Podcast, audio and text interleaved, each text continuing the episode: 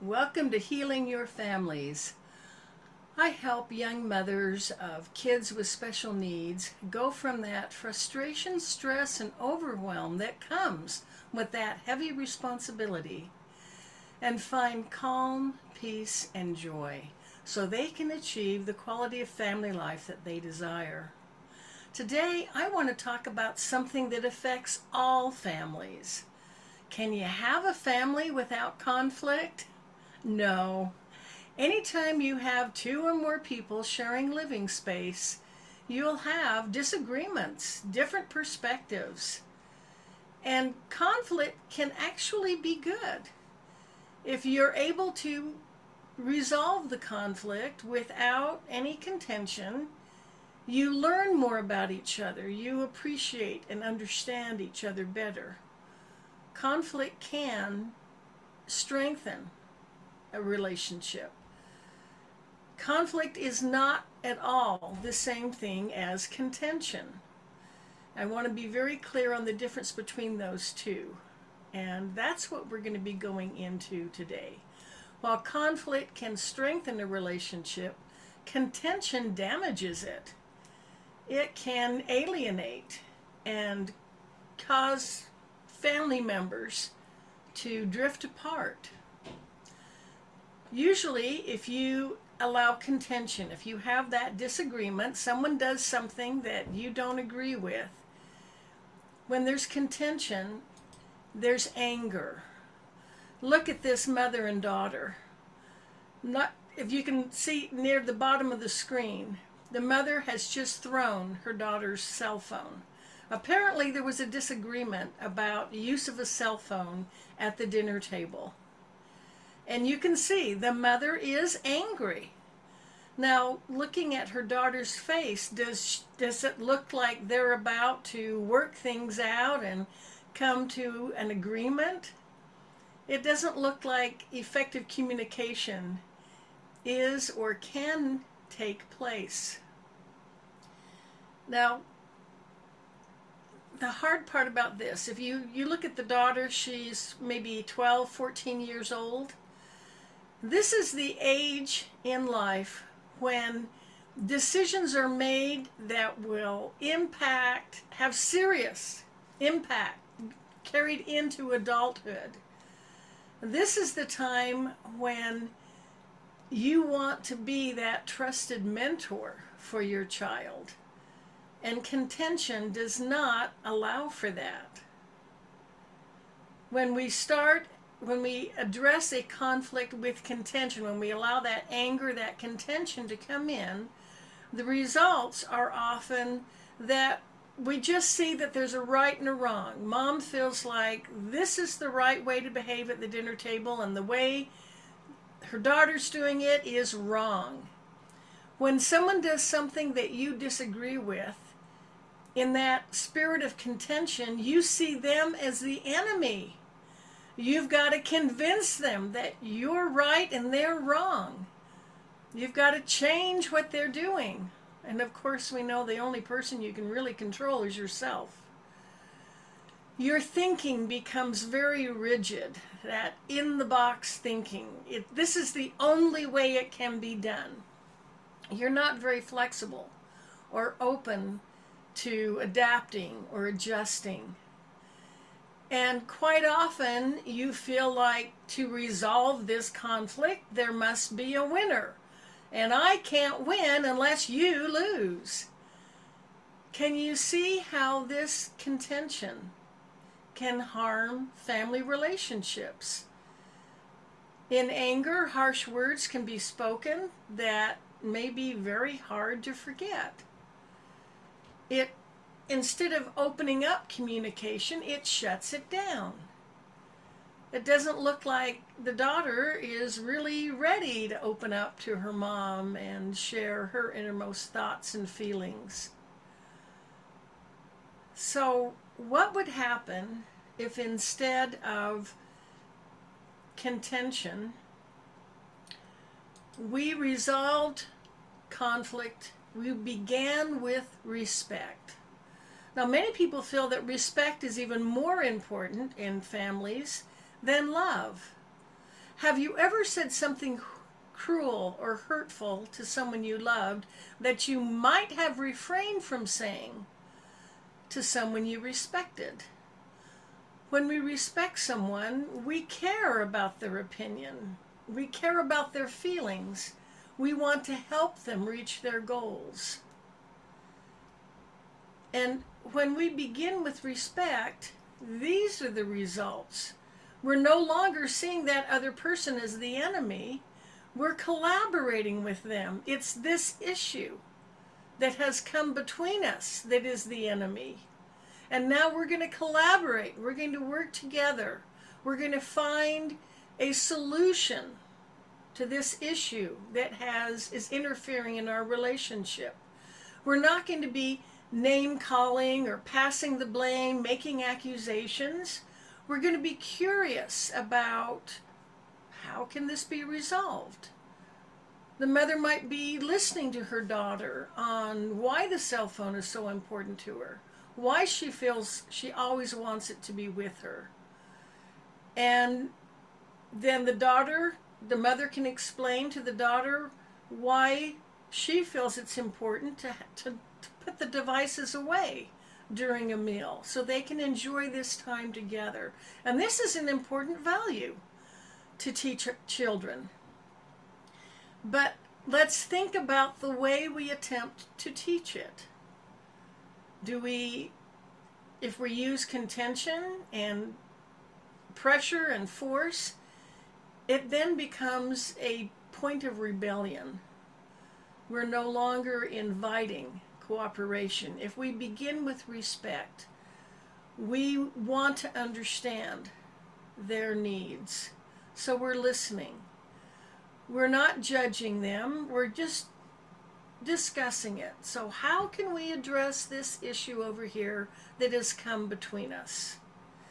And we're looking for a win win, a way, a solution that allows both people to get what they want. Maybe it's agreed that the daughter will leave her cell phone in her pocket during meals. Maybe there's a basket on the counter in the kitchen. And when everyone comes to the table, mom and dad included, they put their devices in that basket during the meal. The idea is with respect, the family members are looking at the options they're listening to each other, they're under, understanding, being able to see everyone's perspective and come up with a solution that makes everyone happy. Can you see how this would strengthen family relationships? In this setting, the mother and daughter can build a deeper rapport. They can the mother can earn the trust of the daughter so that when her daughter is faced with something her friends want her to do that she's not feeling too sure about, her mother is that trusted mentor she can go to and get her perspective, listen to her insight. It's powerful to use respect when we when we need to resolve a conflict. I have an example of this when I was growing up, when I was about 11 years old, by then my parents had been married for 25 years. And I had the great fortune to be born to parents who loved each other and loved us, and we could feel that love in our home. And my observation as an 11 year old was that they basically got along fairly well. They seemed to support each other they expressed their love for each other frequently. Anytime dad came home from work, he always found mom in the kitchen first and gave her a hug and a kiss. But one day, I noticed they had a disagreement. My father usually, after greeting my mother in the kitchen, would proceed on into the living room and empty out his pockets, take out his keys, his comb, his handkerchief, his wallet, and put them on the mantle, and then go on upstairs to change into his work clothes so he could go out and get some work done. Well, this time, my mother followed him into the living room and quickly swoop, swooped those items right off the mantel. It became very clear that my dad wanted them there and my mother did not. It was also clear to me that they both had very strong opinions and neither one was about to back down. And so then I was intrigued with this. How were they going to resolve this difference, this conflict? And it was like watching a game of tennis. My father served with, I like to keep these things convenient for me so I can put them back in my pocket when I go to work tomorrow. And my mother said, I understand that, but I like to keep the house neat and tidy, and this is clutter. And it was interesting watching this. They didn't spend long on it, but they didn't raise their voices. There was no display of anger, even though I could see they were both determined. But they would listen to the other. They would express how they felt. They would inject humor and they didn't spend long on it. It would go they would go back and forth for a while and then they would just end the conversation with some indication. Maybe it was a mutual chuckle and some indication that their love was stronger than this disagreement and they were confident they would find a solution. This went on for several days. My dad continued with, I'm the family breadwinner. Shouldn't I be allowed to arrange things for my convenience? And my re- mother returned with, Yes, you are, but I'm the family homemaker. Shouldn't I be able to keep house the way I choose? Eventually, they found the solution. My mother bought some decorative wooden containers and she put them on top of the mantle. And then my father could empty his pockets and put them in those containers. This satisfied my mother's need for neatness and order and my father's need for convenience. It was a powerful example to me of how conflict can be resolved with respect. And I've never forgotten it. And I know that in families, there sometimes it feels like the conflict is so intense, so powerful, and you wonder how you'll ever overcome it. It helps if you just take a deep breath, and that's not just a euphemism.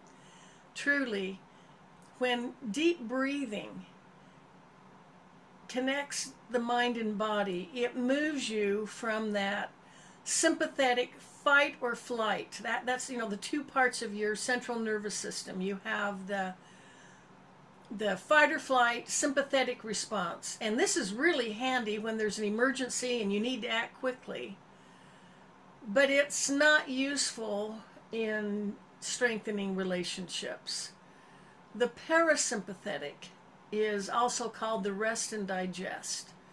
So taking time for just some deep breathing, just connecting mind and body, feeling centered. If you if you take yoga, you're familiar with this, but just take some time to focus on what really matters is your relationship with this loved one, right? That's what really is most important.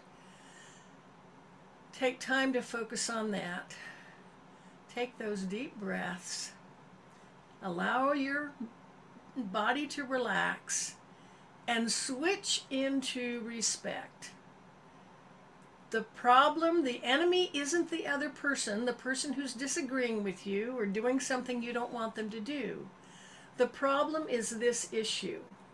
Collaborate with that other person to solve the issue. It really works. I invite you to go to my website, healingyourfamilies.com. I also want to make sure you know there's the address up there. Win Win Women is hosting a virtual event next month on gratitude and giving. If you go to winwinvirtual.com, you can register. It's free. I'll be one of the speakers talking about gratitude for families, and there will be several others on accomplished speakers on on several different topics. It I promise you you will be invigorated and rejuvenated by hearing what they have to say.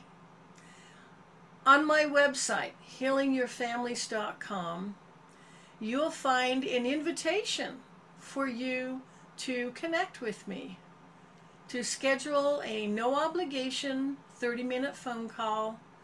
I'd love to hear your your experience. How are you handling conflict in your family? If you have any questions or concerns, I'd be glad to hear them, answer them, and receive your feedback on my show, any recommendations you have for future topics. Thank you so much for joining me. And be sure to come back next week. At the same time, we've just concluded our series on conflict and resolving conflict in a family. Next week, we'll be talking about commitment, the commitments we make to each other within a family.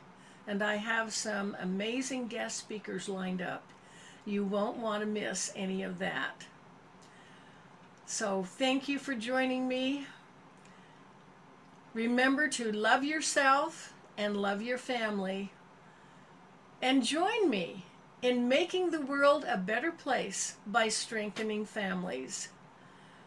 This is Emmylou Penrod with HealingYourFamilies.com.